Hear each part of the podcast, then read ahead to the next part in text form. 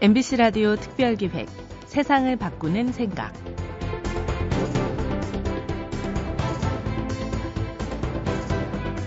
청소년들이 부모님으로부터 가장 많이 듣는 소리 조사해 보면요. 공부 좀 해. 이 말이 단연 첫 번째 손가락에 꼽힙니다. 사실 공부하라는 말을 들어보지 않고 자란 사람 얼마나 될까요? 부모님들이 이렇게 귀에 못이 박히도록 공부하라고 강조하는 건 그래도 공부를 잘하면 선택의 폭이 더 넓어지고 앞길이 더 트일 것이라는 믿음 때문이겠죠. 그런데 아침부터 늦게까지 하는 이 공부가 과연 우리 청소년들, 젊은이들의 미래를 보장해 줄 수 있을까요? 누구나 열심히 공부하기만 하면 자신이 원하는 만큼의 성적을 받을 수 있을까요? 그리고 공부라는 걸 잘 하기만 하면 살면서 만나는 숱한 문제들도 학교 시험 문제처럼 풀어낼 수 있을까요? MBC 라디오 특별기획 세상을 바꾸는 생각. 오늘 모신 분은 소위 공신, 공부의 신으로 불렸던 이한 변호사입니다. 서울대 법대 졸업에 사법고시 합격, 그리고 현직 변호사. 젊은 나이에 이것이 공부다라는 책을 비롯해서 저서가 다섯 권이나 되고 번역서도 다섯 권 낸 분인데요. 이런 분에게 공부란 과연 무엇일까요? 또 어떻게 공부를 해야 공부를 잘할 수 있을까요? 이한 변호사가 풀어놓는 공부 잘하는 방법 들어보시죠.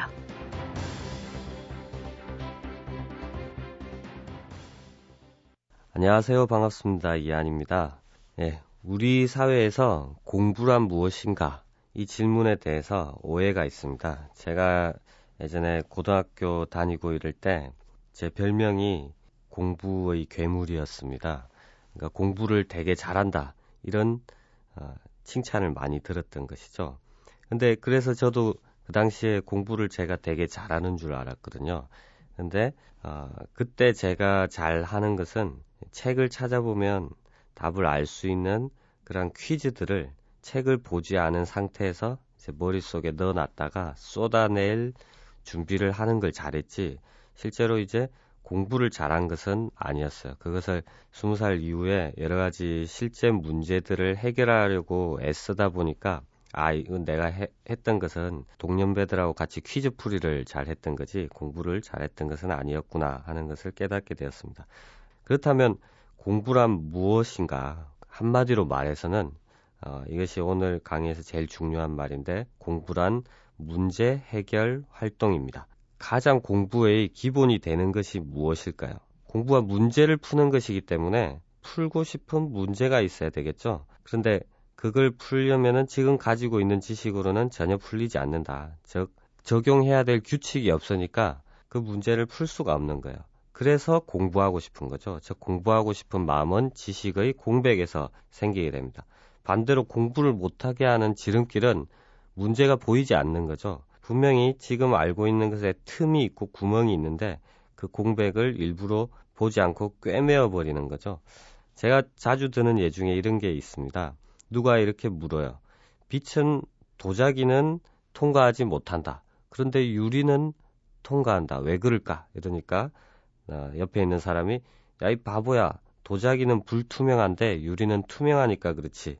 라고 얘기를 하죠. 얼핏 보면은 답을 해준 것 같은데 그래서 원래 질문한 사람이 다시 묻습니다. 어, 근데 왜 유리는 투명하지? 그러니까 답한 사람이 이 바보야 빛을 통과시키니까 그렇지. 이렇게 답을 한 거죠. 결국 빛을 통과시키니까 빛을 통과시키기 때문이다. 이 말로 돌아와 버리거든요. 그래서 문법적으로는 뭐뭐 하기 때문이다. 뭐뭐 하기 때문이지 해봤자 그것이 실제로 문제를 해결한 게 아니라 그냥 말을 갖다 붙인 것에 불과하죠. 자, 이제 세 번째로 이야기할 것은 반복 훈련입니다. 어, 제가 예전에 법대를 나왔는데 컴퓨터 프로그래밍을 배운 적이 있습니다. 제가 정보 처리 기사 자격증도 있는데 당시에 이제 저는 정보 처리 기사 자격증은 베이직 언어로 땄거든요. 그래서 아무 쓸데가 없었어요. 그래서 자바를 배우겠다. 그래서 혼자 책 보니까 도저히 모르겠는 거예요. 그래서 자바 학원을 갔습니다. 자바 학원을 가니까 선생님이 설명을 하고 야 프로그램 짜봐라 이러고 짰더니 그 다음에 돌려봐라 돌려서 딱 결과가 나오면은 잘 된 거죠. 그러면은 다음 강의 내용으로 넘어가고 그랬는데 저는 돌리면 항상 에러가 나더라고요. 그래서 어디서 버그가 났는지 항상 봐야 돼가지고 따라가지를 못하겠는 거예요. 왜냐하면은 제가 버그 보고 있을 동안에 선생님은 다른 걸 설명하고 그러니까 허겁지겁 따라가지를 못해가지고 처음에는 옆에 있는 사람한테 물어봤는데 그 옆에 있는 사람도 제 질문에 답해 주느라고 강의를 못 따라가니까 남에게 패만 끼쳐가지고 다니다 5일 만에 그만뒀습니다. 그래서 보통 사람들이 이렇게 공부가 어렵다고 느끼는 이유는 바로 페이스, 자기 속도에 맞추어서 반복 훈련을 할 기회를 자기 자신에게 주지 않기 때문입니다. 우리는 공부하면 학교에서 시간 진도가 딱딱 맞춰가지고 진도가 나가는 것을 생각하잖아요. 근데 그것은 학교가 행정적으로 굴러가기 위해서 필요한 것이지 공부의 본질적인 모습하고는 거리가 있습니다. 이미 배운 것을 약간 지루한 정도로 익숙하게 해낼 수 있다. 이 정도까지 스스로에게 반복의 기회를 줘야 돼요. 이 반복을 하지 않고 남들이 다 하는 진도 속도대로 따라가지 못한다고 해서 아 나는 바보구나 공부가 어렵다 이렇게 생각하는 것은 어, 맞지가 않습니다. 왜냐하면 사람들은 분야별로 자기가 따라갈 수 있는 속도가 다 달라요. 그리고 처음에 좀 빨리 배운다고 해가지고 그 사람이 그 분야에서 결국 최고로 잘하는 사람이다 이렇게 되지는 않거든요.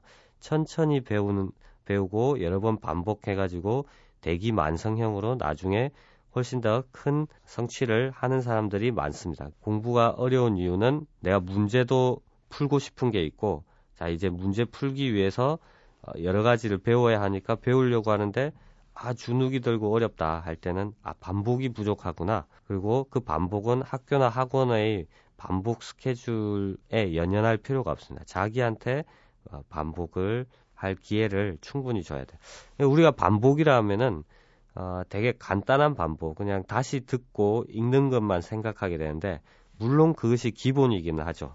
다시 듣고 읽는 것을 여러 번 하면은 이 단맛이 나듯이 이 맛이 느껴집니다. 그렇지만 다른 반복 방법도 있거든요. 예를 들어서 배운 것을 만화라 그림으로 그려보는 것이라든지 아니면은 사례 하나의 사례를 통해 배운 것을 다른 사례에 자기가 직접 적용해 본다는 것 또는 스스로 배운 규칙을 활용할 수 있는 문제를 스스로 만들어 보는 것. 아니면 친구한테 야, 내가 재미있는 거 배웠는데 설명해 줄게 해가지고 설명해 보는 것. 그리고 학습 자료. 뒤에 배우는 사람들한테 좀 도움이 돼줘야 되겠다. 내가 블로그에 올려야지. 해서 학습 자료를 만드는 것. 이런 것들이 있습니다. 저는 옛날에 만화를 만들어 보는 것을 좋아했는데 요즘에는 뒤에 배우는 사람들을 위해서 학습 자료 만드는 방식으로 반복 훈련을 하고 있습니다.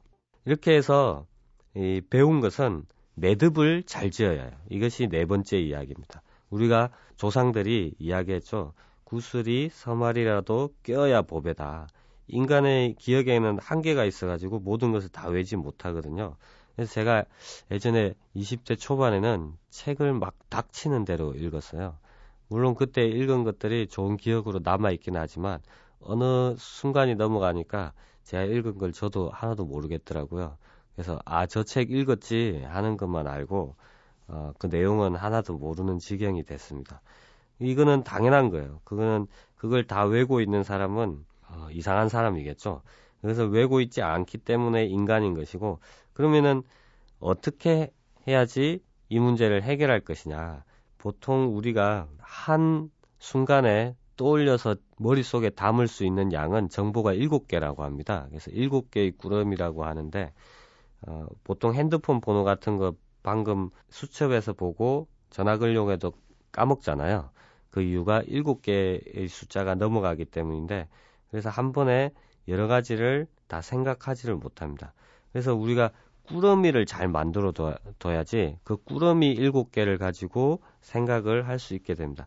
그럼 평상시에 어떻게 꾸러미를 만들고 익히고 배운 내용을 매듭을 짓는 습관을 만들 수가 있을까요? 그것은 바로 자신만의 질문과 답 파일, 노트를 만드는 겁니다.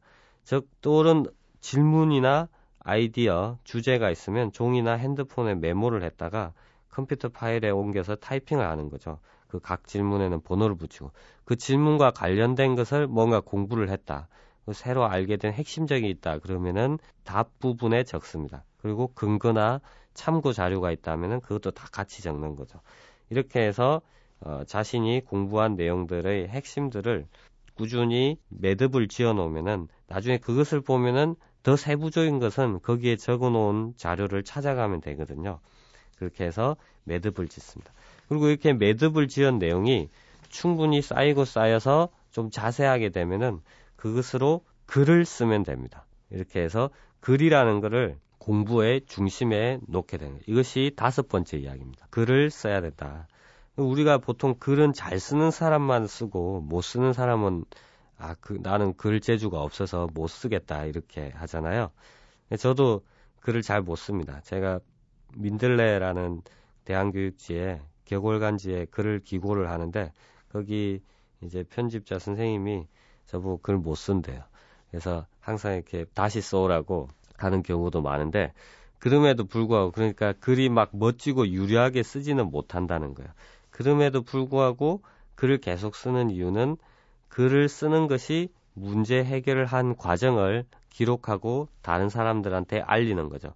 그래서 글쓰기라고 하면은 우리가 어릴 때 글짓기라고 그러잖아요. 그러니까 아무 내용이 없는데 주제나 소재를 던져주고 글을 지어내라. 제가 예전에 글을 지어내가지고 상을 받은 거는 낙동강이라는 주제였어요. 낙동강을 주제로 원고지 20매를 그냥 뽑아냈는데 무슨 소리를 썼는지 저도 잘 모르겠어요. 그러니까 그런 글짓기는 공부하는 사람으로서는 이제 빠이빠이 안녕이다 이렇게 생각하시면 됩니다.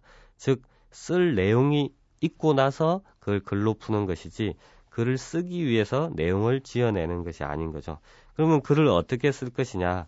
아주 간단하다. 서두에 풀려고 하는 문제를 단도직입적으로 씁니다. 그리고 본문에서 근거를 들고 규칙을 적용하고 추론을 해서 문제를 풀죠. 결론에서는 그 과정을 요약하면 됩니다. 이것이 끝이에요.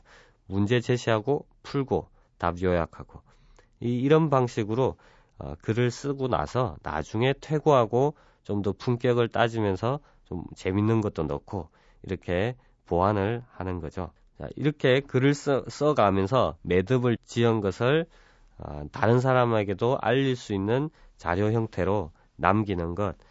어, 이것이 바로 다섯 번째 공부 방법입니다. 그 다음 여섯 번째 또 중요한 것이 책을 읽는 요령이죠. 책을 읽을 때 어떻게 책을 바라봐야 되나 그 사람 내용을 다 정리하겠다 이런 어, 식으로 바라보지 말고 책을 고물이나 보물로 바라보면 좋습니다. 옛날에는 저는 책을 처음부터 끝까지 다 요약을 하려고 했어요. 그러니까 요약하기가 쉽지가 않거든요. 그러니까 어, 작심삼일 되죠. 에이, 요약 안 하고 말지. 근데 책을 처음부터 끝까지 요약하지 말고 내가 지금 관심 있는 문제를 푸는데 이 사람이 뭔가 쓸모 있는 말을 했다. 그래서 아이디어가 있다. 그러면 그 아이디어를 보물처럼 따서 어, 정리를 하는 거죠. 우리가 책을 사면 표지 바로 뒤에 색지나 백지가 바로 두 장 붙어 있잖아요. 앞표지 뒤에. 거기다가 읽으면서 중요하구나 나중에 써먹어야 될 부분이 있으면은 거기에 간략한 내용과 함께 페이지 수를 메모를 하는 거예요. 그래서 그 페이지 수 메모한 것을 나중에 책 다 읽고 나서 컴퓨터 파일에 타이핑하고 넣어두면은 자신만의 좋은 색인 자료가 돼요. 이제 마지막으로 이야기할 것이 창의적으로 생각하기입니다.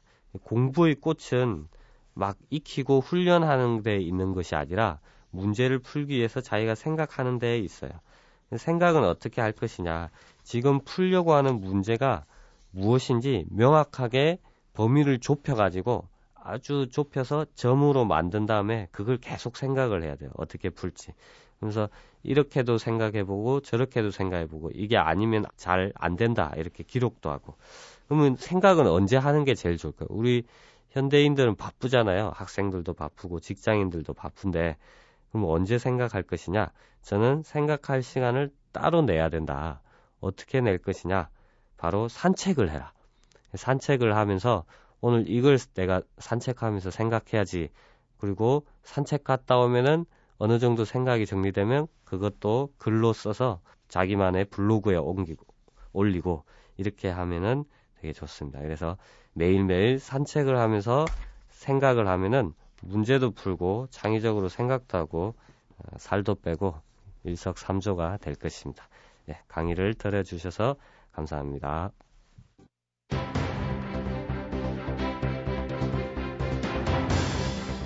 우리는 흔히 공부라는 말에서 점수부터 떠올립니다.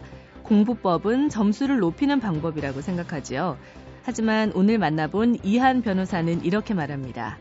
단순히 지식을 복사하는 것이 공부가 아니고 문제 해결 활동이 곧 공부다. 우선 공부에 대한 오해부터 풀어야 제대로 할 수 있고 진짜 공부도 할 수 있을 것 같습니다. MBC 라디오 특별기획 세상을 바꾸는 생각.